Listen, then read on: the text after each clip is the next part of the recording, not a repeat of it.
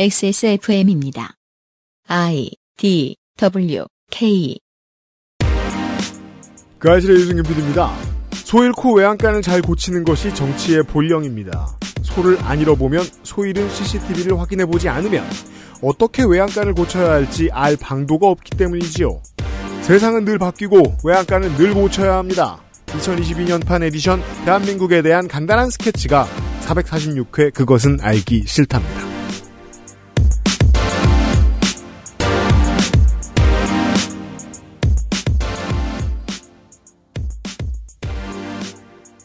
(446회) 토요일에 그것은 알기 싫답니다 비상시국 대책회입니다 네, 안녕하십니까. 윤세민 위원장입니다. 이게 확실히 하다 보면은 저희가 네. 국정감사 때 사실 정치 효용감을 많이 느끼시라고 말씀을 드리잖아요. 그런데 실제로는 실제로는 요 시간에 네. 사실 우리가 공약했던 내용 그리고 문제 제기했던 부분 음. 의원들이 일한 부분들도 많이 느낄 수 있는 시간입니다. 정말로 행정부와 입법부가 바꾸어낸 것들 네. 개선한 나라에 그렇죠. 대해서 알 수 있는 시간입니다 네, 덕질 아니- 간사예요 네, 안녕하십니까. 홍성갑입니다. 사실은 둘 다가 정치의 효, 그 효용감이라고 해야, 해도 막 되겠죠. 잘못된 걸 찾아내는 과정 감사. 그리고 이것은 정책이죠. 그걸 고치는 과정을 보여드립니다. 늘 그렇듯 아무도 안 하길래. 그것은 알기 싫다는 경기도 김치의 진수 콕집어 콕김치, 건강한 비움 친구 평산네이처 디메이트, 반려세제 깨끗한 생각, 리뷰를 확인하면 꾸루꾸루 온유 마카롱에서 도와주고 있습니다. 콕 집어 콕. 좋은 원료를 쓴 김치를 만들 시간이 없을 땐 콕 집어 콕. 배추, 무, 고춧가루, 생강, 전부 국산. 다시마, 홍합, 표고버섯도 아낌없이 쓰죠. 그러니까 김치가 생각날 땐 콕 집어 콕. 어, 프랑스에 살면서 많은 마카롱을 먹어봤었죠. 하지만 언제나 만족했던 건 아니었어요. 절 가장 만족시킨 마카롱이 한국에서 왔다면 믿을 수 있나요? 촉촉한 식감, 은은한 달콤함. 제가 마카롱이 기대했던 모든 것이었어요. 네, 온유 마카롱이요. 입안 가득 프랑스의 달콤함. 꾸르꾸르 온유 마카롱. 마카롱. 계속해서 설 선물 특별 패키지 및 할인을 소개해 드리고 있습니다. 네, 어, 설 한과 세트인 줄 알고 열어보면 마카롱. 그렇습니다. 고급스러운 달콤함을 선물하고 싶다면 정답은 꾸루꾸루입니다. 설 선물 특별 패키지. 첫 번째는 마카롱 5개, 에그타르트 5개, 그리고 전통 문양의 띠 장식으로 멋을 낸 다나한 세트입니다. 예쁘게 해놨습니다. 무슨 예쁘게 한 것까지 광고를 하느냐 싶은데 꾸루꾸루 진짜 예쁘게 잘 만들더라고요. 네, 예쁘고 맛있어요. 네, 그러니까 돈 들어간 티 나요. 맞아요. 그리고 두 번째 세트는 구움 과자. 구움 과자. 마들렌 6개에 휘낭시에 6개가 들어가 있는 세트에 에그타르트 2개, 그리고 직접 제작한 광목 보자기. 그죠? 광목 보따리 같은 거에 싸줍니다. 맞습니다. 거기에 자연물 장식의 정갈한 세트까지 함께 있는 게 두 번째 고급스러운 세트이고요. 그리고 요새 이 광목 보재기 있잖아요. 네. 간지템임, 아, 모양템입니다. 모양 납니다. 그냥 간지템이라고 해도 돼요. 간지라는 단어 이미 한국어하고 있으면 들어왔어. 모양 납니다. 예를 들어, 새 키보드를 샀어. 네. 음. 근데 광목 보자기에 싸가지고 들고 와.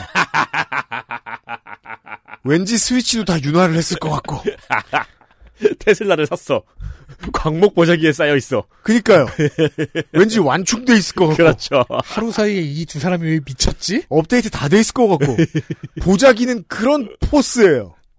갈비 같은 거나 네. 그것도 폴리도 보자기에 쌓여 있잖아요. 네. 네.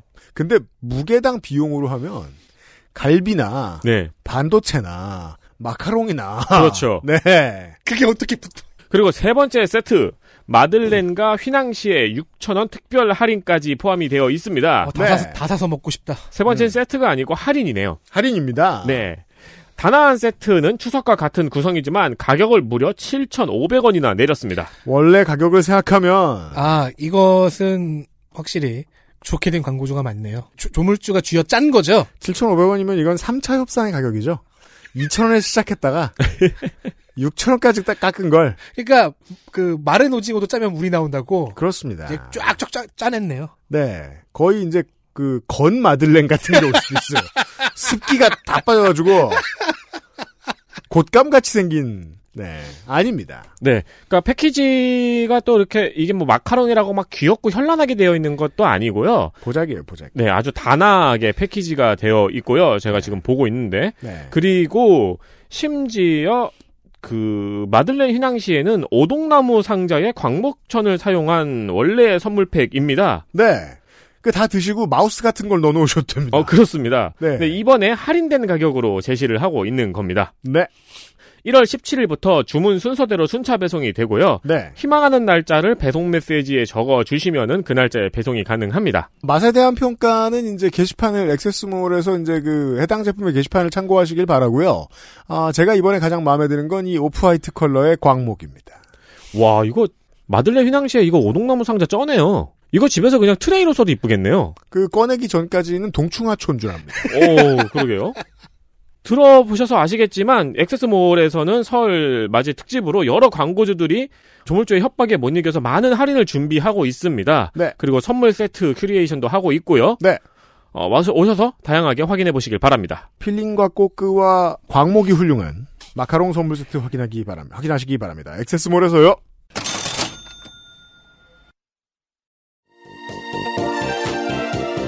운전과 이동의 개념 변화.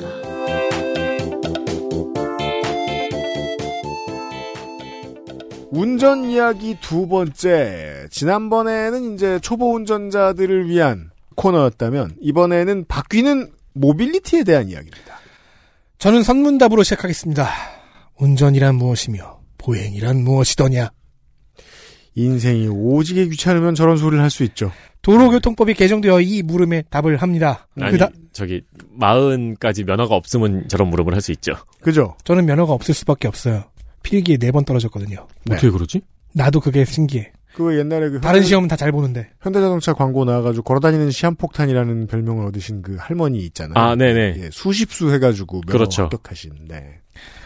자, 이 답은 4월 20일부터 적용됩니다. 네.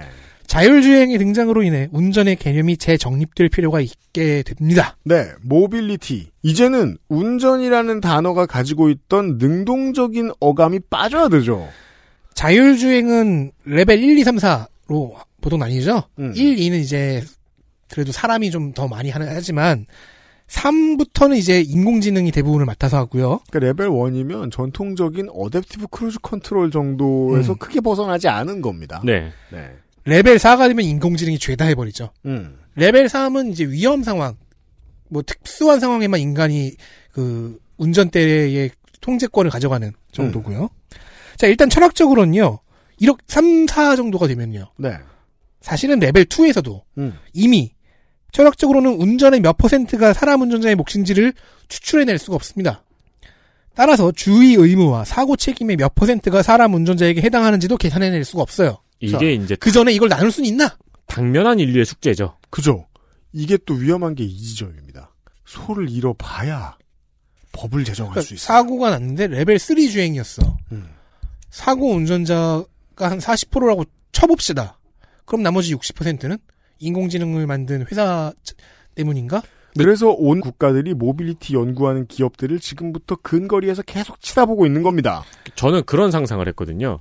이게 언젠가는 이 자율주행의 맹점을 이용한 사고가 나타날 수 있을 거란 생각. 매우 많이 나오고 그때마다 제도가 정비될 가능성은 100%입니다. 네. 저는 SF 쪽 추리물에서 그런 걸 본 적이 있어요. 뭐입니까? 그러니까 자율주 완전 레벨 4 자율주행인데 그걸 이용해서 살인을 하는. 음. 그렇죠. 자 이번 개정에는 자율주행 시스템을 이용하는 것을 그냥 운전이라고 치자라며 음. 개념에 포함시켰습니다. 네. 따라서 자율주행에 있어서 법적 문제였던 사고 책임의 주체가 누구인가를 일단 운전자에게 완전 귀속을 시킨 상태입니다. 그냥 0.1 버전입니다. 네. 네. 어쨌든 법적 문제가 해결되었으니까 금년부터는 레벨 3의 자율주행차들이 도로를 달릴 수 있게 되었습니다. 그렇습니다. 분명히 문제는 생길 겁니다. 제도의 허점이 나올 겁니다. 그래도 이제 일단 일단 이렇게 정해놓고 여기서부터 고쳐 나가야 되는 거죠. 그것도 음. 그렇고 기업들이 개발을 하도록 길을 깔아준 거죠. 네. 그게 좀 중요합니다. 나와선 안 될 시장도 아니고 반드시 선점돼야 되는 시장입니다. 당근이 필요했죠. 그렇죠. 다만 준- 운전자 준수사항에는 조금 변동이 있었는데 자율주행의 경우를 따로 신설을 해서요. 음. 이 경우에는 휴대전화 사용 금지 같은 일부는 자 자율주행이라면 조금 완화해도 되니까 완화시켜주자. 네. 라는 식이 되었습니다. 이것은 저희들이 이번 주에 알려드리는 그 어떤 변화보다도 기업 친화적인 움직임입니다. 네. 네. 그리고 차를 운전하는 꽉식 씨가 있고 동시에 강아지를 산책시키는 꽉식 씨가 있죠. 네. 네. 주행과 도- 보행 도로를 이용하게 돼요. 걷다 보면 차를 음. 운전하다 보면 네. 그리고 도로는 중앙선이 없는 경우도 있지요. 그렇죠. 집 사이의 골목길이나 상가 골목 같은 경우 말입니다. 이게 이제 앞으로는 또 다른 개발이 다른 형태로 인식하는 방식이 많이 바뀌어 있다고는 들었는데 요즘 이제 대중화되어 있는 자동차들이 직접 한 무얼 직접 무언가를 앞으로 나가고 뒤로 가고 하는 것들을 보면 흰색과 노란색 줄을 보고 그걸 따라가죠. 음, 네. 없는 곳에선 큰일입니다. 그렇죠. 잼병이 됩니다. 네, 자동차 진입이 가능한데 아무런 선도 없는 도로. 보행자도로 구획이 없으니까 그럼 보행자는 어디로 걷나요? 지금까지는 차를 마주하는 방향의 길 가장자리 있지요. 네. 거기를 걸어야 그나마 안전했습니다. 그나마죠. 그죠? 그 저 GTA의 AI들 저 시민들도 그렇게 가잖아요. 그리고 이렇게 그렇게 걸어야 설사 사고가 나더라도 운전자에게 너 보행자 우선 원칙을 위반했다고 책임을 물을 수가 있어요. 네. 음. 자, 도로교통법의 이번 개정은 보행자를 99% 차량보다 우선해야 한다고 답하게 됩니다. 네, 이게 이제 기업들에게 당근을 깔아주고 나 당근을 꺼내주고 난 다음에 받아온 거죠. 어떻게 개발을 하든지 이 가이드라인을 지켜라. 이제 보도와 차도가 분리되지 않은 도로에서는 보행자가 어디를 걷고 있든 차보다 우선합니다. 그래서 모든 운전자는 미분리 도로에서 보행자의 안전 통행을 위해서 안전거리를 확보를 해줘야 되고요. 네. 그러자면 서행하거나 정지하고 있어야 되죠. 다만 무조건은 아니고요. 99%인 것이 고의로 차량 통행을 막으면 예외죠. 이건 길막, 통행방해죠. 잘하니. 네. 네. 앞에 가서 너는 못 간다 하면서 춤추고 있으면 음. 네. 춤라니. 있을 수 있어요. 또한 보행자라는 개념도 확장이 되었습니다. 음. 기존에는 걷고 있는 사람, 유모차, 휠체어가 보행자 개념에 포함되어 있었어요. 네. 빠진 걸 생각해 볼까요? 노약자들이 짚고 다니는 보행기, 그렇죠. 집 근처 마트에서 장을 보고 끌고 나오는 카트, 이 카트를 보행기로 쓰시는 고약한 어르신들도 계시죠. 하이브리드 보행기. 택배 기사님들이 끌고 다니는 수레. 이게 모두 이전 버전의 도로교통법에서는 보행이라는 범위 바깥에 있었습니다. 그죠. 이게 기술의 변화에 따라서 법이 어떻게 대응해야 되는지를 잘 보여주는 그림인데 옛날 법에서는요 바퀴가 달려 있으면 이동 수단이었어요. 맞아요. 바퀴가 중요한 이슈였던 거예요. 네. 근데 지금은 아니죠. 지금은 주행을 결정하는 AI가 중요한 이슈죠. 유모차와 휠체어가 그나마 거기서 이제 빠졌던 거였는데, 음. 야, 생각해봐. 카트는, 보행기는, 수레는? 이라는 질문을 이제, 이제서야 했다고 하면 좀 김이 빠지긴 하죠. 이게 그래서 이제 그 철학에게 자꾸 질문을 해야 되는 네. 분야죠. 이런 류의 신기술에 대한 법률 제정. 음. 네. 사실 신기술도 아니에요. 왜냐면 보행기는 짚지 않으면 보행이 불가능하고요. 아 말고 AI에 대한 음. 거예요. 마트용 카트와 택배 수레는 보행 상황을 전제한 운송수단이니까요. 네. 차를 타고 이거 끌지고, 끌진 않지 않습니까?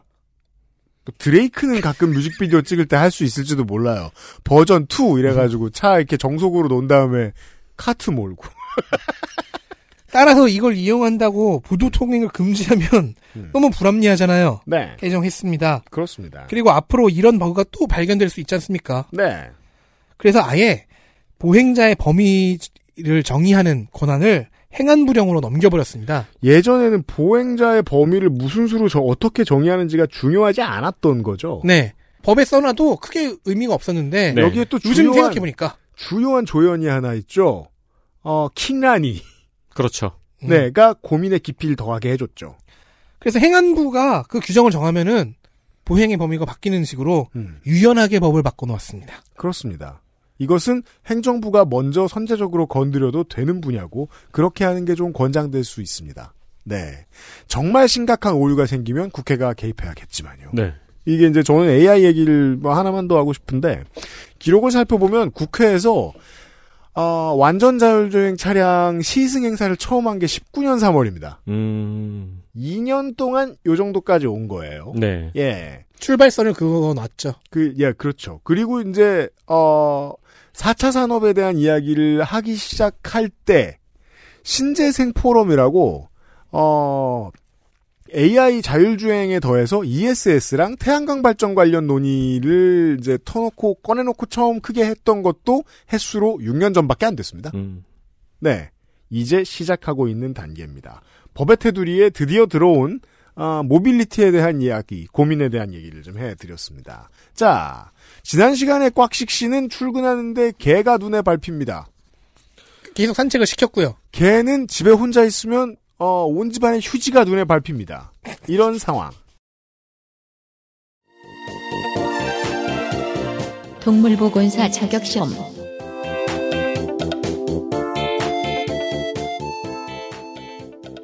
네, 꽉식 씨가 이상한 회사를 다닌 지 1년이 넘었습니다. 시간은 금방 가요. 퇴직을 하면서 퇴직금 정산만 깔끔히 되면은 그동안 모은 증거를 토대로 고용노동부에 원기옥을 날릴 계획을 짜면서 동시에 이직을 준비합니다. 그죠. 강력한 신입사원의 상례. 그렇죠. 그런데 반려견을 키우면서 꽉식 씨의 인생이 바뀌었습니다. 네. 반려견이 너무 사랑스러우면서도 동시에 동물들을 너무 사랑하게 된 겁니다. 그죠. 인스타만 쳐다보고 있습니다. 계속 깨르르 깨르르 하며. 그렇죠. 벌써 팔 안쪽에는 반려견 타투도 했습니다. 그렇죠. 그리고 둘째를 들일 생각을 하고 있겠죠. 음. 그래서 어차피 경력도 안 되는 업종, 아예 새로운 업종으로 이직을 할까? 생각을 하면서 반려동물 관련 직종을 찾아봅니다. 블루오션으로 향합니다. 지금 와서 수의대를 가기에는 늦었고. 그렇죠. 원래 공부 못했습니다. 그렇습니다. 그래도 동물병원에선 일할 수 있지 않을까 싶어서 찾아보니 동물보건사 자격시험이라는 게 새로 생긴 걸 알았습니다. 자, 이거 저희 국감 시간 때 한번 다뤘죠. 네, 동물보건사는 원래 수의 technician이라고 불렸는데 음. 수의사 지도 아래 동물 간호 또는 진료 보조 업무에 종사하는 사람입니다. 그렇죠. 다만 그동안은 인정된 자격 요건이 없었습니다. 동물 간호사인데 네. 네. 관련 학과 졸업이 인정을 받았지만 필수는 아니었고요. 음. 민간 자격증은 있었지만 없어도 되기도 했고요. 민간 자격증이니까요. 관련 학과를 졸업한 사람도 아무 자격 없이 그냥 취업해서 그때부터 배우는 사람도 있었기 때문에 음, 무슨 저 허준이죠, 허준. 어, 그렇죠. 네. 전문성과 신뢰도가 달랐습니다. 무자격자가 해부해보고 막. 네. 네. 그러니까 이렇게 되면 뭐가 문제일까요? 음. 노동 조건이 천차만별이 되죠. 이게 큰 문제고. 그리고 전문성이 어, 그죠. 의료 서비스를 받는 동물들이 겪어야 되는 리스크가 큽니다. 그렇습니다. 그리고 보통 전문성이 있는 사람의 노동 조건이 하향 평준화가 되는 거죠. 엄마 아빠한테 자꾸 얘기합니다. 아, 저 간호사 완전 쉐시라고. 네. 엄마 아빠는 못 알아들어요. 그렇죠. 그런데 수의사법이 개정되면서 올해 제1회 동물보건사 자격시험이 음, 올 2월 27일 고향 킨텍스에서 시행될 예정입니다. 왠지 뭐 킨텍스나 엑스코 같이 그 커다란 컨벤션 센터 이런 데서 시험 본다 그러면 네. 과거 시험처럼 이렇게 다들 이제 오와 열을 맞춰 앉아가지고 그럼 뭐 한지나 화선지에 붓으로 써야 돼요? 그렇죠. 그 뭐 혈압은 몇인가 이렇게 한자로. 어, 저 오늘 알았는데 그러다가 열십과 더하기가 헷갈리고. 세로로 쓰고 오늘 알았는데 파오운이라는 게 있대요. 그게 뭐예요? 그게 그 밀폐된 공간에서 네. 환기가 제대로 되지 않는데 사람이 너무 많이 몰리면은 파 뭐요? 파오운 아 파오 후는 아니고 파오후가 만들어내는 구름이라는 뜻이에요. 그거 shit. 그 밀폐된 공간에서 여름에 냉방 장치를 하는데 환기가 안 되면은 실내에 구름이 생긴대요. 근데 그런 행사가 거의 코미케 정도니까 아 코미콘. 아 코미콘은 실내에 왔는데 왜 안개가 가득하지? 예, 그게 이제 뭐 넓게는 레슬링 WWE 이 레슬링 경기장에서 생긴 경우가 있고 그렇다고 하는데 그럼 다 덕후 새끼들이니까요. 그렇죠. 그래서 가끔 비도 내린대요. 네. 아직도 그 한 레슬러가 저한테 해준 설명을 잊을 수가 없습니다. 레슬매니아에 가면 전 세계에서 10만 명의 덕후 새끼들이 모여있다. 그래서 그럼 어떻게 할 거야? 서로의 못난 것을 보며 즐거워한다. 네. 그렇지. 그리고 구름이 생기죠. 난 내가 취한 건 줄 아는데. 그러니까요. 진짜 구름이다. 중요한 건 킨텍스에서 그렇게 시험을 보진 않을 것입니다. 네. 어, 그렇다고 꽉식 씨가 바로 공부해서 시험을 보면 되느냐? 아닙니다. 과정이 있습니다. 응시 자격이 동물간호 관련학과 교육과정을 인수했거나 이게 나쁘다고 생각될 수 있습니다만 나쁜 일이야 얼마든지 일어날 수 있는 거고 어, 공인을 받은 사교육기관이 늘어나야죠. 그렇죠. 네. 인수라고 발음했는데 이수 이수. 아, 네. 교육과정을 인수하면 사학이고요. 어, 그렇죠. 아까 그 학원을 사서 내가 이수. 네. 교육과정을 이수했거나 음. 평가 인증을 받은 평생교육기관에서 관련 교육과정을 이수한 뒤에 동물 간호 업무에 1년 이상 근무했거나 고등학교 졸업 인정자 중 동물 간호 업무에 3년 이상 일한 경우에 응시 자격이 주어집니다. 뒤에 말씀드린 이것은 이제 지금 일하고 계신 테크니션들을 위한 조항이고요. 그건 이제 또 따로 조항이 있습니다. 아 그렇습니까? 네. 그러니까 그러니까 꽉씨 씨가 음. 동물 보건사가 되는 가장 빠른 길은 평생 교육 기관에서 교육 과정을 이수하고 음. 동물병원에 취직해서 동물 간호 업무에서 1년 이상 근무를 한 뒤에 시험을 보는 방법이죠. 그렇군요. 음, 전공자가 아니면 1년 혹은 3년 도제를 하라. 그렇죠. 이것도 이제 중간 과정 같은 법률이네요. 그렇- 조항이네요. 그렇습니다. 왜냐하면 앞으로는 처음부터 이 업계에 발을 들이는 테크니션들은 모두 자격 시험을 거친 다음에 들어갈 테니까. 음. 네. 좀 몇 년 뒤의 미래에는. 그러니까 이제 취업 장려를 위한 자격증이라기보다는 그 음. 취업 문을 열어주는 자격증이라기보다는 음. 인증받은 전문 인력을 양성하기 위한 제도입니다. 그죠? 그니까 제가 아까 말씀드렸잖아요. blue ocean인데 네. 뭐하러 문을 확 열어줘요. 그렇죠. 문의 크기를 정하는 게 중요하죠. 통과하기 어려운 문을 하나 만들어 놓은 거죠. 네. 그럼 기존에 자격증 없이 동물병원에서 일하던 사람들도 일괄 자격증을 다 따야 하는가? 네. 아닙니다. 계속 근무가 가능한데요. 음. 대신 평가 인증을 받은 양성기관에서 120시간의 실습 교육을 이수하면 됩니다. 그렇습니다. 아주 자연스러운 방식을 택했다고 생각합니다. 네. 네. 그리하여 꽉식 씨는 이제 technician이 됩니다. 네. 그 이야기는 잠시 후에. my data와 GDPR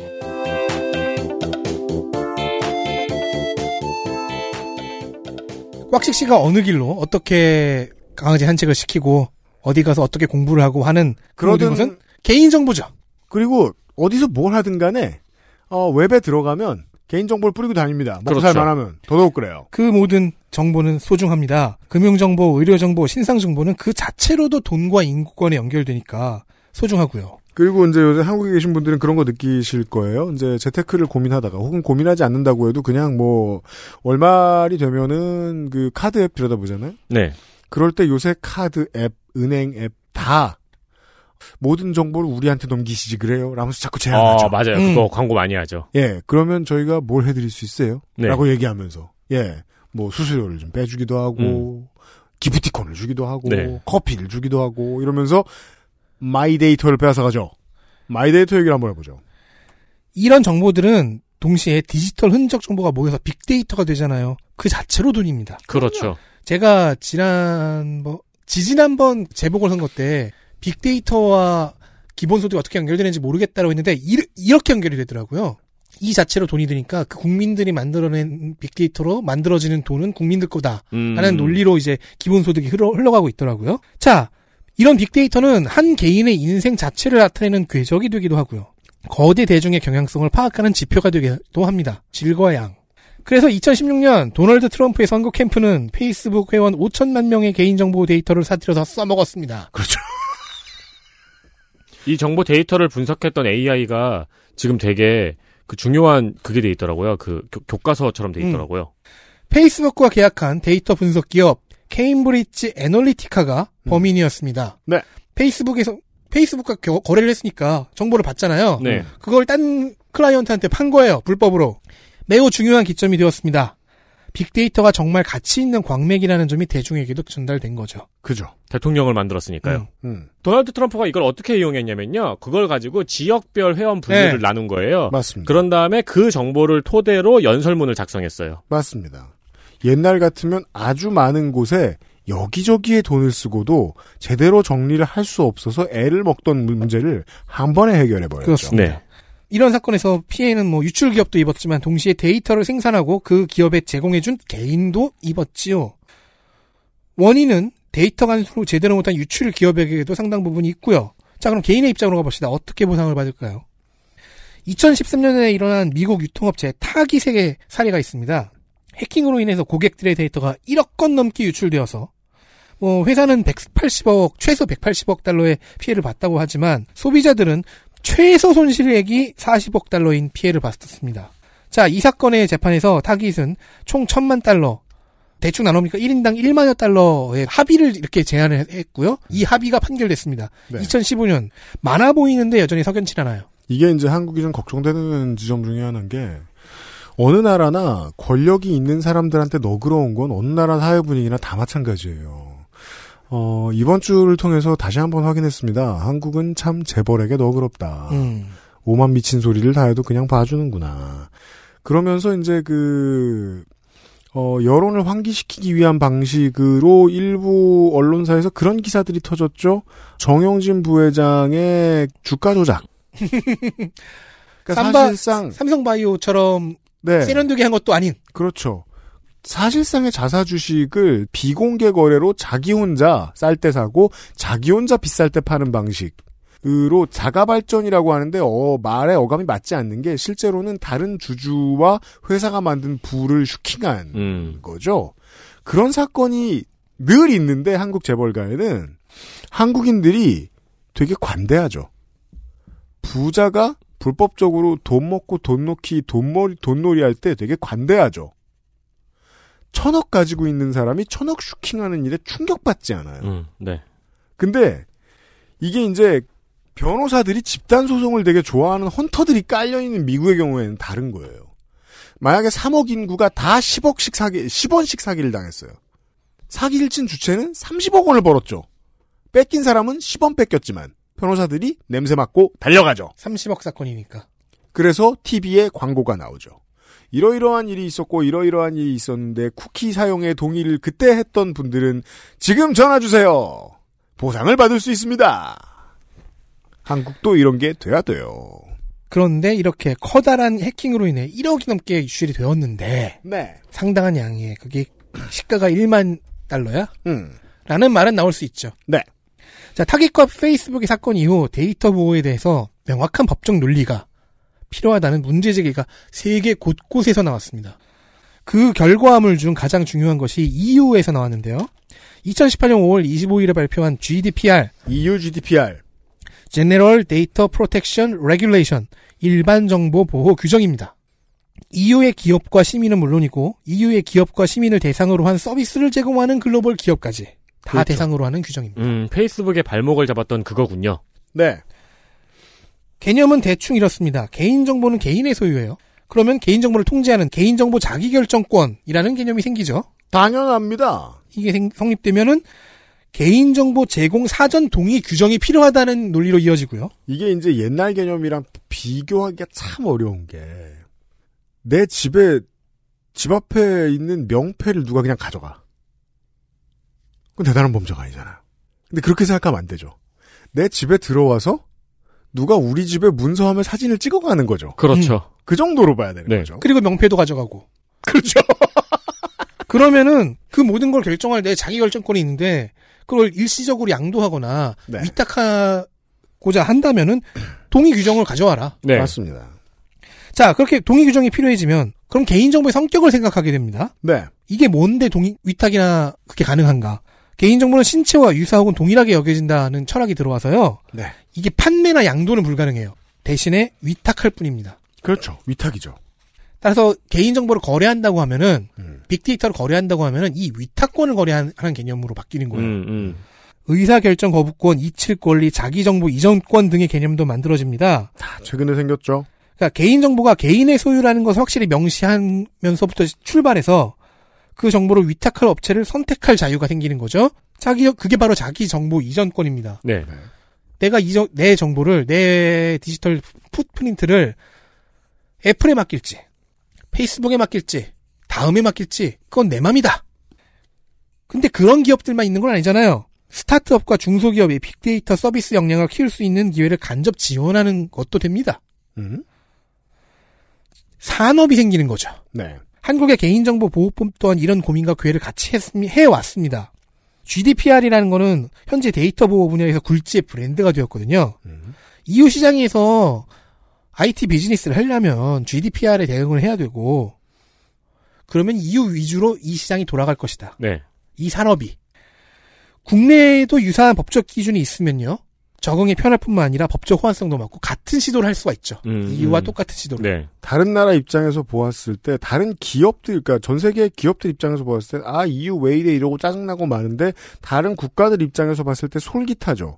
아 이런 식으로 시민을 보호하고 기업을 견제할 수 있겠구나. 그리고 우리 드니까요. 산업 구조를 키울 수 있구나. 그리고 기- 사실 불을 보듯 뻔한 게 저쪽이 미래인 것 같은데? 네. 기업을 견제하는 일은 그 어느 때보다도 국가에게 중요한 역량이 되어 있는 시대이기 때문입니다. 그래서 개인정보 보호법보다는 좀 그 더 나아간 수준의 법적 기준이 필요하다는 지적이 생겨왔습니다. 음. 왜냐면 GDPR은 규제의 개념만 있는 게 아니거든요. 네. 규제도 있지만 개인정보 빅데이터를 어떻게 활용해서 이 산업을 만들지에 대한 가이드라인으로도 적용됐기 때문입니다. 음. 빅데이터 유통산업이라는 것이 생겼고 네. 거- 그 산업에서 돈은 부는 개인들이 만든 것이다. 네. 거기에 대한 이유의 대응이었으니까요. 음. 자, 그래서 한국도 같은 역할을 할 자체적인 보호 규정을 드디어 만들었습니다. 부정 경쟁 방지 및 영업 비밀 보호에 관한 법률을 개정안이 국회를 통과해서요. 음. 2022년 4월 21일부터는 데이터 보호 규정이 시행될 예정입니다. 즉 이때부터 이 회사 저 회사에서 뭐가 개- 갱신되었다 동의해달라라고 할 거란 얘기죠. 그렇습니다. 아마 뭐 그거 전후에서 이제 경제지에서 우는 소리 대신 먼저 내줄 겁니다. 네. 이 법의 골자는 어, 개정의 골자는 GDPR의 기본 개념과 비슷합니다. 데이터 거래가 산업임을 인정을 했고요. 네. 부정 취득, 부정 사용, 부정 거래의 개념을 설정을 했고요. 네. 불법인 경우를 서- 정해놨으니까 합법인 경우도 생겨나게 되고요. 위법 거래의 규제도 가능하고요. 피해 사례에 대한 민사적, 행정적 구제도 가능해지죠. 법의 boundary 안으로 들여온 겁니다. 일단은 시작점이 있고요. 뭐 언젠가는 GDPR처럼 성장해서 브랜드법이 될 수도 있겠고요. 그렇습니다. 기억을 해두시는 편이 좋을 것 같습니다. 한 문장으로 정리를 다시 해드리면 GDPR 적정성 결정이라고 EU 입장에서 봤을 때 저 나라 기업들이 우리나라 고객 정보를 가져오는데 어느 정도까지의 허들을 놓을 음. 것인가를 결정하는 거죠. 네. EU가 한국에 대한 GDPR을 작년 말에 처음으로 채택해 줍니다. 즉 문을 열어 줍니다. 기업들이 개별로 그동안은 개인정보 이전 관련 인증을 받았을 거 아니에요? 이게 이제 한국 입장에서는 국가 차원으로 됐다는 뜻입니다. 오, 엄청 편해진 거군요. 그렇죠.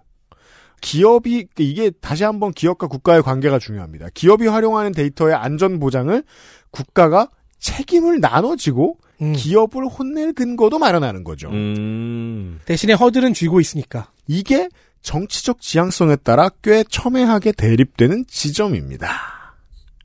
아예 이거 그 이걸 근본적으로 다 반대하는 곳들이 있고 네.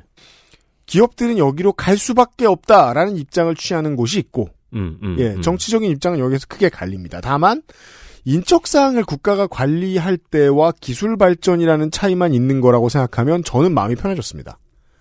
국가의 의무가 더 늘어난 것 같지만 예전에도 그 의무는 어차피 하고 있었던 거란 얘기입니다. 그리고 저는 이걸 정리하면서 이제 생각이 점점 더 확장이 된 게 아까 말씀드렸듯이 여기서 이제 또 기본소득과 연결되는 지점이 있잖아요. 네. 이 데이터로 만들어진 부니까 어 그렇다면 이것도 기본소득으로도 이어질 수 있겠구나. 그럼 실제로 정말로 기본소득이 될 수도 있겠구나라는 생각도 하게 되더라고요. 그런 상상도 하게 되더라고요. 알겠습니다. 자, 다시 이제 미시적인 담론으로 가봅시다. 꽉식 씨는 이제 회사를 다니고 이직을 개를 준비하고, 키우고 네 이직을 준비하고 네. 또 뭐 할 게 있겠죠. 그렇죠. 꽉식 씨에게 연인이 생겼습니다. XSFM입니다.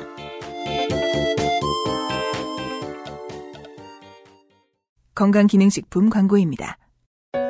물과 결합해 40배로 팽창해서 장운동을 촉진하는 질경이 씨앗 껍질 차전자피. 차전자피 식이섬유가 들어있는 당신의 새로운 비움 친구. 디메이트를 만나보세요. 이번만큼은 제대로 마음먹은 당신. 과식과 야식을 피할 수 있다면 가르시니아 캄보지아 추출물이 함유된 건강한 비움 친구. 디메이트가 도움을 드릴 수 있습니다. 식사 조절, 운동, 수분 섭취, 그리고 비움 친구 디메이트. 평산네이처. 콕 집어 콕. 믿어도 되는 김치를 찾을 땐 콕 집어 콕. HACCP 인증 김치 재료부터 공정 유통까지 안심. 직접 구매한 재료로 만드니까요. 그러니까 김치가 생각날 땐 콕 집어 콕. 안전하고 성능이 인정된 고급 원료. 직접 생산과 유통구조 개선으로 거품 없는 가격. 당신의 삶이 조금 더 깨끗해질 수 있게. 진짜 청소를 하자. 반려세제 깨끗한 생각. 오, 그 알실 올라왔다. 설레는 순간은 꾸룩꾸룩 온유 마카롱.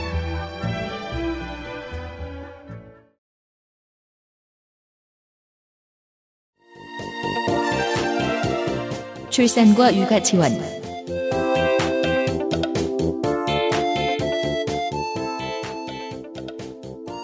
반려견 커뮤니티에서 만난 사람과 그렇죠. 뭐 다 강아지 산책시키다가 고양이 사진 찍어 올리다가 그렇게 만나죠. 인연이 되어서 서로 결혼도 계획하게 되었습니다. 물론 그건 이제 서로의 반려동물들한테 물어볼 일입니다만. 네. 왜냐면 반려동물들이 합쳐지면 또 재앙이 되는 아, 경우가 그렇죠. 있거든요. 예.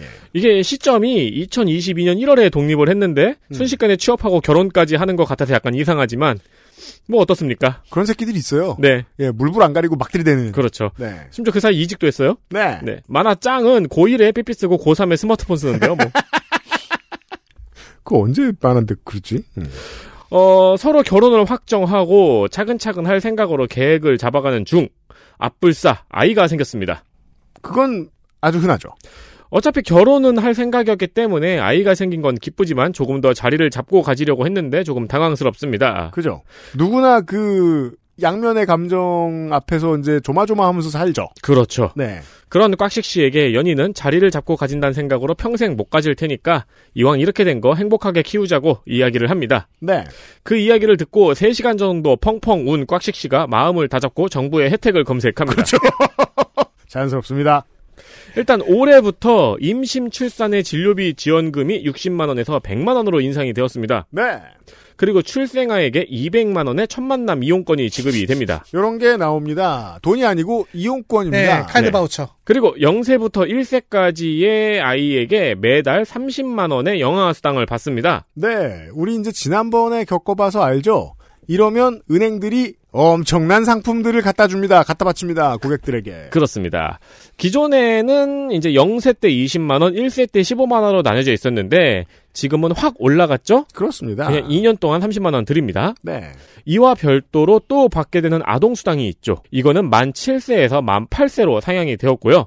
그죠? 이게 이제 아직까지는 그래도 대다수가 이렇게 아이를 낳고 키우면서 커리어의 초반을 보내고 이렇게 살다 보니까 네. 이 사람들이 사회에 결국 다수를 이루게 되니까 언론들도 무서워서 이거 가지고는 장난질 못 칩니다. 그렇습니다. 네. 네, 받는 사람이 너무 많으면 언론은 셔럽합니다. 네. 육아휴직 제도 역시 강화가 되었습니다. 음.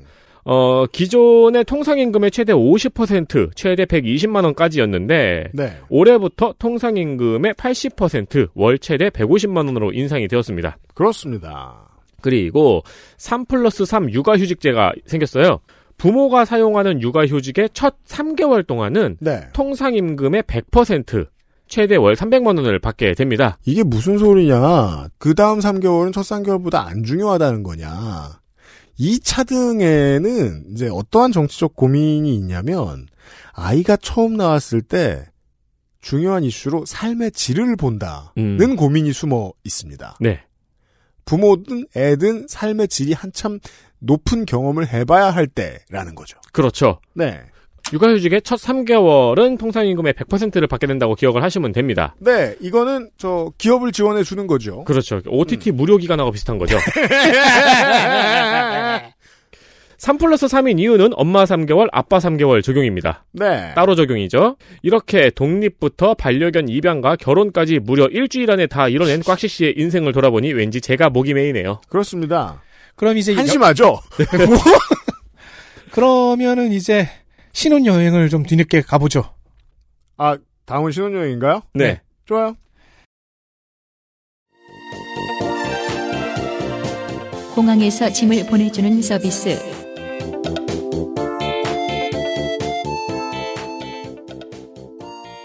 제주도로 갔다고 칩시다.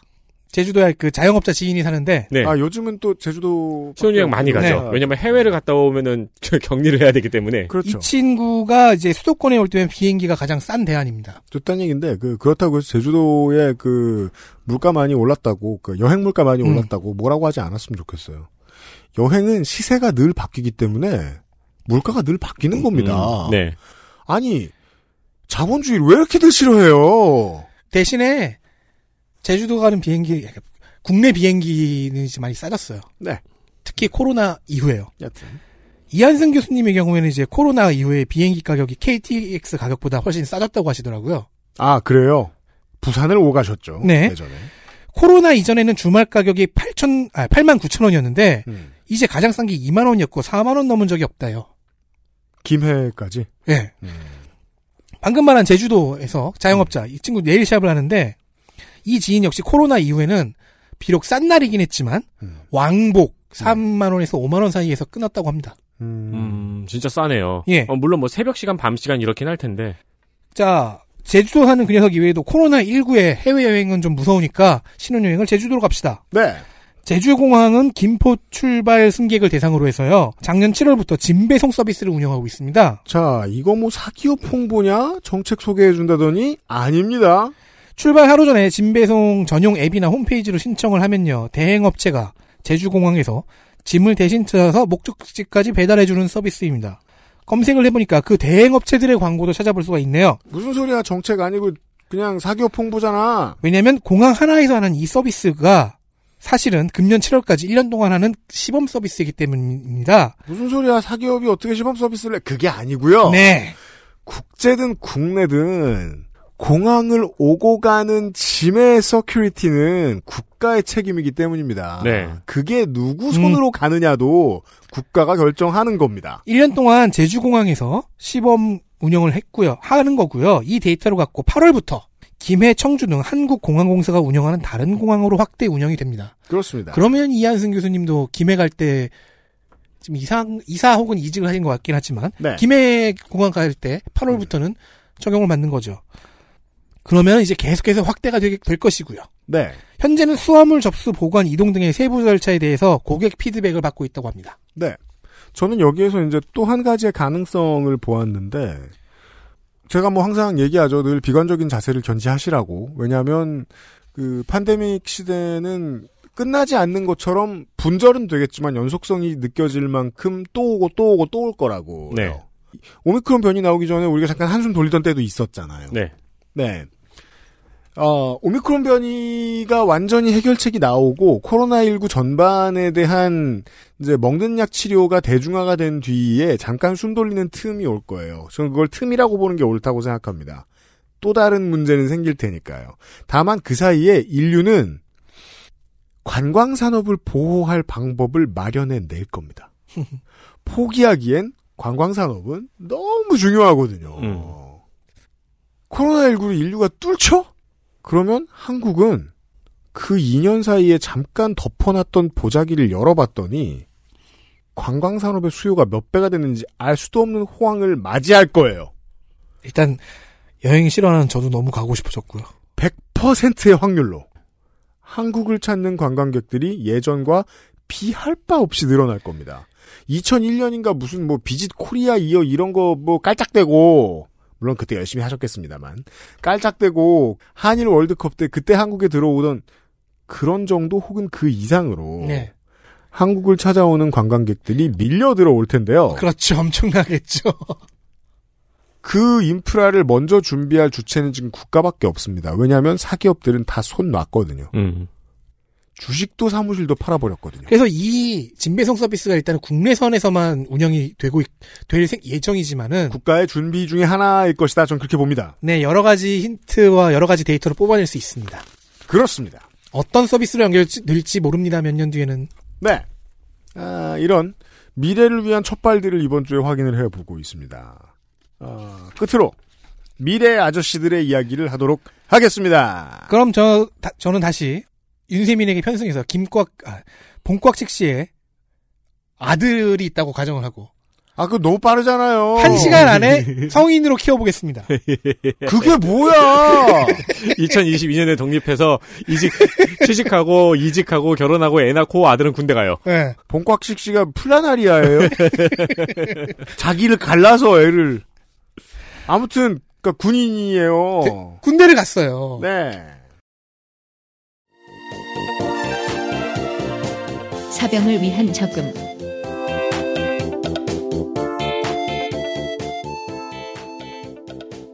국방은 중요합니다. 네. 그러나 가끔 억울하지요. 음. 사병 수당 얘기입니다. 이 중에서 가장 늦은 07년 군번인 저는 병장 때 월급을 9만 8천 원인가 9만 5천 원인가 정도 받았던 것으로 기억합니다. 그 이상하네. 난 그보다 많이. 아무튼 아니 저기 저기 위험 수당 같은 게 어. 있으시잖아요. 아 그렇군요. 네. 저는 행정이었고요. 네, 죄송합니다. 어, 얼마나 짬이 뭐 그거 자랑하려고 죄송합니다. 사실 가장 빠른 윤세민에게는 물어보고 싶지가 않습니다. 전혀 기억이 나지 않습니다. 그때가 조선시대였나? 그러니까요. 구한말이었나? 총기 넣는 곳에 육모 방망이가 있었어요. 어, 그렇죠. 네. 문재인 정권의 당선 당시 공약은 취임 당시인 2017년 기준으로 최저임금의 반 정도까지는 병장 봉급을 올려놓겠다는 것이었는데 이 공약은 실현됐습니다. 그러니까 이게 실현된 공약 중에 가장 신기한 겁니다. 옛날 군번 입장에서는. 2022년 1월 현재 병장은 67만 6,100원을 받아요. 이병은 51만 100원을 받습니다. 아니 야금야금 이렇게 올랐어요? 내가 9, 9만 8천 원이었는데. 야, 흔해 빠진 얘기 합시다. 저, 저 마로봉 때에 비해 지금 다섯 배쯤, 네 배에서 다섯 배쯤 오른 것 같네요. 그 그때 위험수당까지 받았던 네. 위험수당까지 포함해서 받았던 돈에 지금 몇 배를 받는, 받는다는 겁니다. 맞아요. 위험수당 다 해서 넉넉하게 잡아쳐도 무조건 4.5배가 넘습니다. 저는 10배 조금 안 되는 것 같아요. 음, 제가 받던 음. 봉급에. 이게 현실화라는 말의 무서움이 여기에 숨어 있습니다. 겁나 비현실적인 건 현실화 시키려면 비현실적인 속도로 가야 돼요. 그러니까 그러니까요. 병장 봉급 기준으로 보면 2017년 최저임금의 50%가 맞습니다. 그러니까 저는 9만 얼마 받던 그 시절이니까 돈을 모을 수가 없잖아요. 네. 그래서 전역하고 나와서 사채 썼던 거거든요. 음. 이게 거짓말 아니고 진짜로 중고차는 사겠네요? 옛날 농담이었잖아요. 야, 그 돈 모으면 전역해서 차 사겠다, 이거. 어, 그렇죠. 이제 농담이 아닙니다. 네. 네. 다섯 자리 봉급을 주던 15년 전에 비해 이제는 여섯 자리를 그것도 5로 시작하는 액수를 이병 때부터 받는 겁니다. 네. 휴가 없이 일만 하던 저 같은 병사라면 일곱 자리 액수를 모아서 전역할 수가 있다는 얘기죠. 그렇죠. 그러니까 이 지점에서 이제 윤석열 캠프의 사병 봉급 200만 원 공약의 허황됨을 느끼는 것이 그전 같은 정당의 대통령이 어 10만 원대에 얼마나 오래 묶어 놓았는가 혹은 저 비누를 싸제로 사게 만들었는가 이런 네. 건 차치하더라도 박근혜 대통령과는 뭐 저 정치적인 연관성은 없는 사람이니까 지금의 대선 후보는 다만 하사 초봉이 200만 원이 안 되는데 아무것도 안 알아봤다는 뜻입니다. 지금의 인상폭보다 더 크게 만들어야 따라갈까 말까 한 거거든요. 하사들의 강등 요구. 네.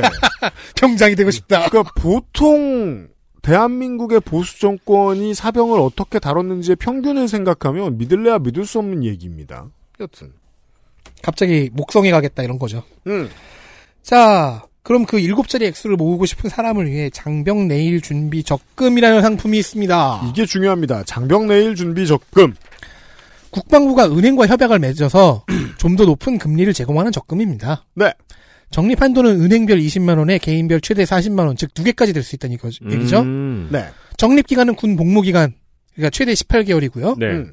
금리는 대충 5% 수준인데 대출, 대출 금리네요. 그 정부가 주는 1%의 이자 지원금도 추가됩니다. 아동 수당보다 조금 더 조건이 좋습니다.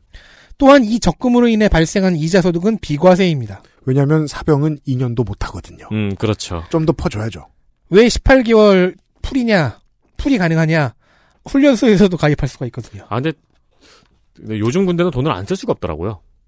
아, 그건 당연하고요. 네, 안 그, 쓰- 아, 그 당연하다기보다 그게 이제 박근혜 정부의 치적 중 음, 하나. 네, 맞아요. 네. 돈을 반드시 써야만 하는. 저는 정말이지 진짜 아예 안 썼거든요.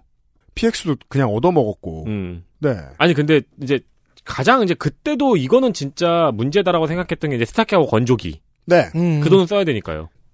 건조기 쓰다가 월급 다 나갔는데. 그, 그, 그 두, 사, 두 분 같은 경우에는 보급연초라는 게 있었잖아요. 흡연자들을 위한. 네. 보급연초가 저, 점점 줄어들다가 저 병장 때 반보루였어요. 제가, 그거, 그게 계속 줄어들다가 제가 전역할 때쯤엔 아예 없어졌거든요. 없어졌죠. 지금은 돈 쓸 일이 많죠. 네. 네, 특히 흡연자라면 더욱더 많아지는 것이죠. 네. 자, 1월 1일부터 어, 이 적금에 붙는 납입금의 일부를 정부가 대신 넣어줍니다. 2022년 1월 적립분부터 적용인데요. 자, 방송 오래 들으셨던 분들은 이 그림자를 하나 느끼실 겁니다. 몇몇 지자체에서 군인이 아니고 그냥 청년들을 대상으로 이런 적금을 한 적이 있죠. 음, 네. 만기시 원리금의 3분의 1을 넣어줍니다. 자, 18개월 복무 내내 매월 40만 원을 넣었다고 쳐요. 최종 금액은 1,005만 6천 원이 되는데 여기서 원금, 기본금리, 이자 지원금을 빼면은 빼서 이제 원리금이 나오면은 3분의 1인 20, 251만 4천 원을 정부에서 대신 부어준다는 계산입니다. 다 모으면 1200만 원 들고 나오네요? 네. 그러니까 자립한다고 생각하면 도시에서 공부하고 구직 활동하는 데에 든든한 초석 역할을 해줍니다. 그러겠네요. 이 계산이 이제 1월 적립금부터 적용이 되는 거죠. 네. 뭐 그 외에도 물가 상승률을 따라잡는 인상이 금년에도 있습니다. 사회복무요원의 중식비가 1,000원 올라서 7,000원 됐고요. 음. 동원훈련의 훈련보상비가 4만 7천원에서 6만 2천원으로 인상됐습니다. 물론 이건 거짓말입니다만 어, 지금 가고 싶네요. 거짓말 하네 진짜. 아, 근데 저는 동원 밥 너무 좋아해요. 그리고 맞아요. 네. 그리고 동원 훈련 그러니까 그, 그, 그게 그런 이상한 역설이 느껴지는 거예요. 이 맛 없는 주제에 왜 맛있어? 그러니까요.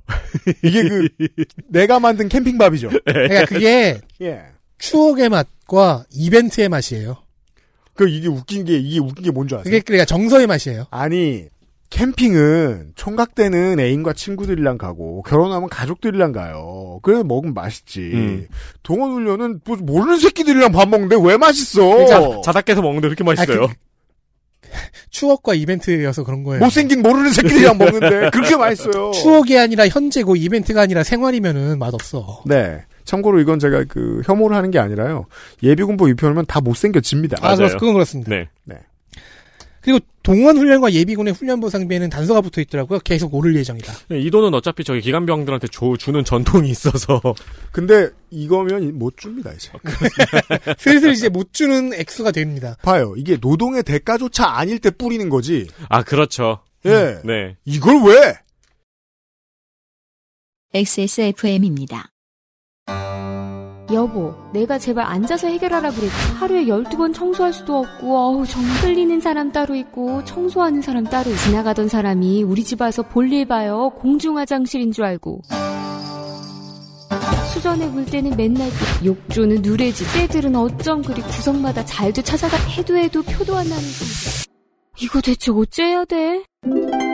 다른 생각하지 마세요. 오직 깨끗한 생각. 욕실엔 반려세제 클리바스. 건강기능식품 광고입니다. 식사 조절, 운동, 수분 섭취, 그리고 비움 친구 디메이트. 평산네이처.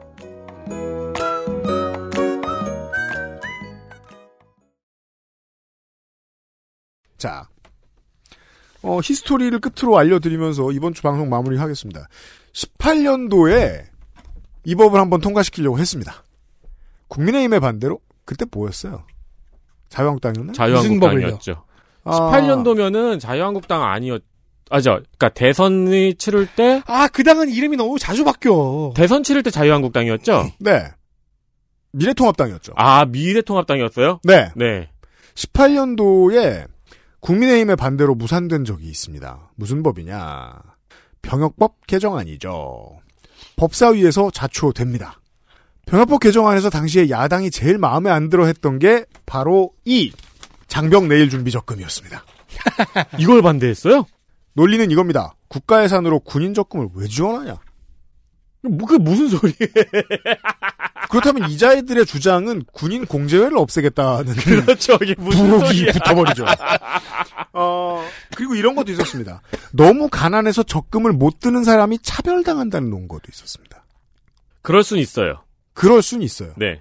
근데 이건 본질을 벗어나 있죠. 그렇죠. 그렇죠. 예. 그러니까 본질은 그러니까 아예 하지 말자는 말이 안 되죠. 네. 네. 본질은 군 가산점 같은 제도는 위헌이고 차별이니까 역으로 그냥 군복무 자체가 보상이 되게 하는 그렇죠. 그런 방법들을 생각해낸 건데 네. 그러니까 무슨 저 의무급식 얘기하면서 학교 밖 청소년에 대한 차별이다. 이런 소리를 하는 건 그냥 의무급식이 싫다는 겁니다. 그렇죠. 학교 밖 청소년에 대한 지원이 따로 필요한 거죠. 예. 왜냐하면 지금은 다 주고 있거든요. 네. 그때 회의 내용을 찾아봤습니다. 우리 김도우 의원께서 캐피털 김이 퍼주다 퍼주다 개인 적금에 예산 지원을 하냐? 그 뭐라고 하시는 건 사실 이 정도면 한 귀로 흘리면 돼요. 별 얘기 아니잖아요. 음. 국민의당의 최이배 의원이 바른미래당입니까 이때는? 이럴 거면 급여를 좀 더 올리는 게 낫지 않냐라는 의견을 낸 게 눈에 띄었습니다. 네. 이거는 당시 법사위에서 어, 해당 위원회에서 두 야당이 짬짬이 했다는 증거입니다. 왜냐하면 저는 체이베 의원에게서 나올 수 있는 식견이라고 보이지 않았어요. 이게. 아 그렇죠. 세이비 의원은 좀 더 강경하게 나갈 사람이거나 아니면 그러니까- 아예 아예 말을 안 할 사람인데. 왜냐하면 이럴 거면 돈 주라는 거는 코비드 상황에서 미국의 어설픈 지원 정책 마인드잖아요. 음, 음. 함부로 현금 줬다가 다 주식시장에 몰려버리. 네. 음. 미래를 일부러 마련해 준다는 점에서 당장 나오는 월급이랑 다른 거잖아요. 이거 뻔히 할 수 있는 거 아닙니까? 그렇죠. 극단적으로 말하면 그럴 거면 국민연금을 뭐하러 운영합니까? 현금 주지. 그렇죠. 아, 안 걷지. 네. 그리고 사회 초년생도 안 된 사람이 대부분입니다. 사, 사병들은. 고금리의 적금을 경험하게 해주는 건 국가 입장에서도 미래를 위해서 엄청나게 긍정적인 보상이 기대되는 투자입니다. 음. 또한 사회에 나온 사람들을 위한 재교육이죠. 네. 예. 그 실제로 아이를 처음 낳아보고 아동수당 적금으로 넣으면서 경제관념을 새로 얻게 되는 국민들도 많거든요. 네. 아, 아이의 미래를 여기에 부을 수 있겠군. 이라고 생각하면서 말이에요. 네. 아무튼, 그때 그 야당에 한 번 막혔던 장병 내일 준비 적금은 보수 언론에 의하면 거대 여당의 폭주로 인해서 18년도 말에야 예산 확보가 됐고, 이제부터 시작되게 되었습니다. 이걸 왜 막았을까요? 길을 쓰고? 아까 얘기했잖아요. 퍼주다 퍼주다 접근 시연을 하냐. 아, 근데 신기한, 이거 막은 건 신기하네요. 그러게 말입니다. 네. 그래서 보수 보수 어제 나왔던 보수지의 일갈 여당 입법 폭주. 자, 많아봐야 기간 내내 해서 250만 원인데 1년 6개월, 1년 8개월에서 250만 원 지원인데 이걸 못 주겠다는 곳이 사병 월급을 200만 원을 참 주겠습니다. 그러게요. 네. 이렇게 올해 스타트도 비상시국 대책회의와 함께 올해의 정치의 결과물로 변화한 한국을 돌아보았습니다. 이렇게 스타트가 끊어졌습니다. 아 데이터 센트럴 연속이 될 금년 힘들겠네요. 그러니까 뭐 그 왜 저 저 12월쯤 되면은 다음 해에 휴일 얼마 있나 뭐 이런 거 얘기하잖아요. 네네. XSFM의 가장 고난스러운 2022년이 한 해가 시작되었습니다. 그렇고요. 저를 직원으로 쓰실 회사를 구합니다. 지금 빨리 취직을 해야 할 것 같아. 네, 청취자 여러분들 중에 사장님 여러분, 너네가 예의가 있으면 지금 성감이 들어가지 마십시오. 제발 살려주세요. 성가비를 데려가시면은 저희가 사장님을 쓸 거예요. 아, 야! 야, 이 악마야! 야! 제가 방금 성가비 형이라고 안 하고 성가비라 그랬죠. 죄송해요. 아니, 그거, 그건 중요하지 않아. 왠 줄 중요한 아세요? 거는 내용이야, 이 자식아. 너네 회사가 망할 테니까 구직을 하셔야 될 거거든요. 아니야. 다음 주 이 시간에. 이제 그 대선을 앞두면 거의 그냥 쉬는 시간입니다. 저희들은 그 쉬는 시간에 중요한 도움 나성인을 만나도록 하겠습니다. 네. 네. 그새 왔다 갔어. 그 재밌는 거 아세요? 일본에 일본을 오가던 기계랑 나성인이랑 네. 타임테이블상 겹치지 않아요. 오, 안 겹치죠. 아, 네. 그러면 이제 동일인이다? 점 무슨- 찍고 나왔다? 다 봐놓고서 무슨 그런 개소리 하는 거야. 그만큼 시간이 오래 지나갔다는 네, 얘기예요. 네. 우리는 또 이제 코비드를 뚫으면 또 많이들 만나겠습니다만 나성인도 이제 우리가 본 지 꽤 됐거든요. 어, 나성인이 또 자가격리 하고 있습니다. 네. 거의, 거의 석가예요. 그렇죠. 아, 면벽. 다음 주에 다시 한번 들으시겠습니다만 인생에서 자가격리 38일 했습니다. 어, 38일간의 강제 면벽 수행 나쁘진 않네요. 어, 나성 얘기 들으시겠고요. 아, 그리고 새로운 코너, 뭘 할지 알 수 없는 새로운 코너 하나가 다음 주말에 준비가 되어 있고요. 다 다음 주면 설입니다. 아우. 아, 근데 기사 읽기로 우리가 다시 만날 것이고요. 이번 시즌은 기사 읽기 할 후보작이 너무 많아요. 진짜 쏟아져요. 그죠. 재미없기만 해봐요. 자. 아니, 잘못 골라서 재미없을 수도 있긴 한데. 아, 아니, 근데 기사 읽기도 음. 그게 있어요. 집에서 뭐? 이거 너무 재밌을 것 같아서 아. 고르는데 현장 분위기 예상과 다를 때 있어요. 그래서 이번에는 미안하지만 2배수로 준비하게 시킬 거예요. shit! 왜냐면 지난번에 무서웠거든요, 제가. 음, 이대로 가면 알겠습니다. 코너 폐지인데?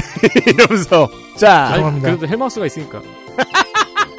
거봐 떠넘기는 마인드가 돼버렸어. 다음 주 이 시간에 일단 나성인과 함께 그리고 새로운 코너와 함께 돌아오도록 하겠습니다.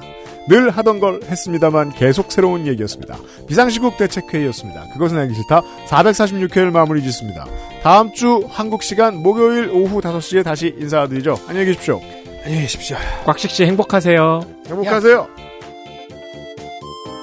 XSFM입니다. I D W K